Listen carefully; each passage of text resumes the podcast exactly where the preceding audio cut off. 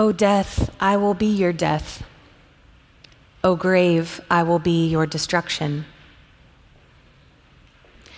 This congregation spoke those words together in the darkness on Wednesday evening at the Taizé Tenebrae service.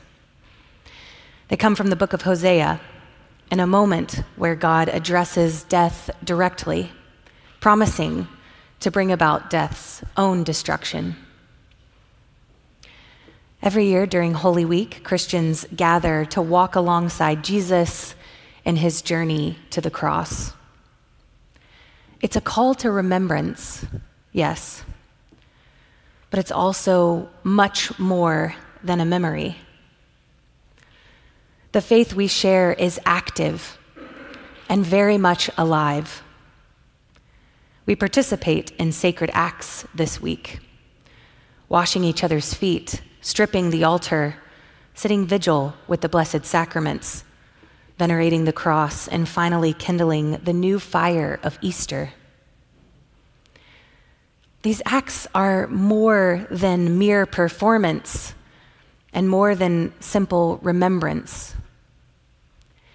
In them and in our collective participation, alongside the presence of the Holy Spirit, we actually pull the past into the present, all while keeping our eyes fixed on the hope of the future. Usually on Good Friday, I'm thinking about how I need to be reminded that death comes before the resurrection. It usually feels like some effort not to skip over the horror of the cross while we make our Easter plans. This year, however,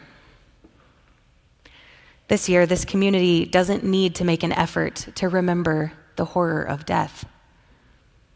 In fact, for many in Nashville this year, Easter probably feels so far away that the resurrection is something they can scarcely consider. Yesterday, I was driving through Green Hills, and it was the first time I was really over there since the day of the Covenant School shooting. As I was driving, I began to notice all the red ribbons tied to people's mailboxes. And it took me to understand, it took me a minute to understand what those ribbons were for.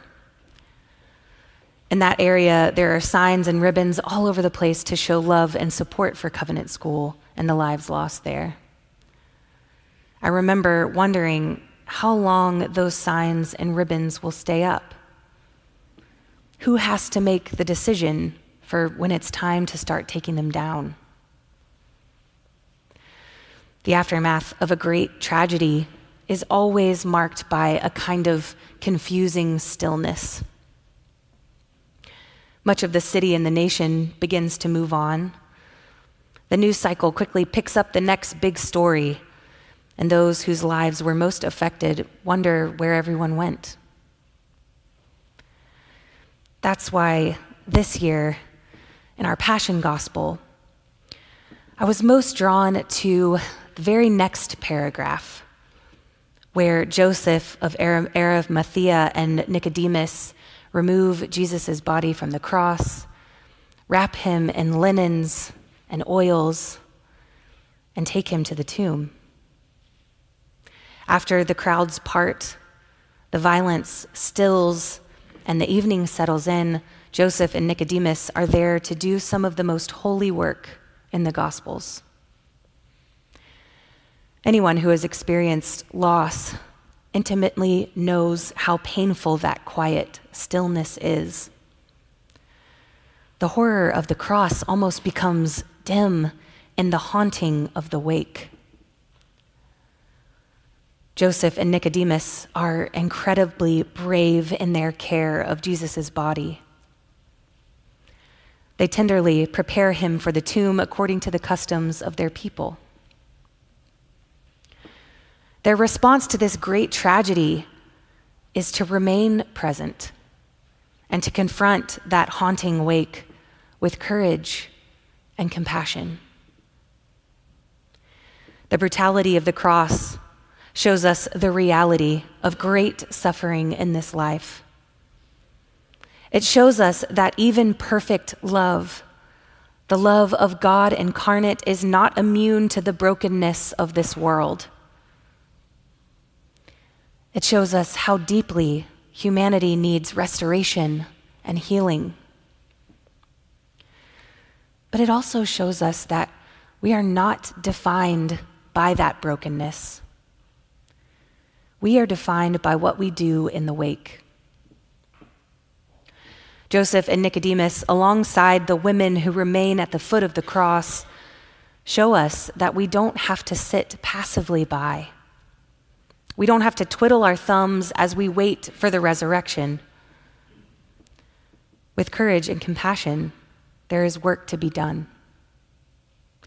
Even when it seems like all hope is lost, as it surely was for Joseph and Nicodemus, there is work to be done.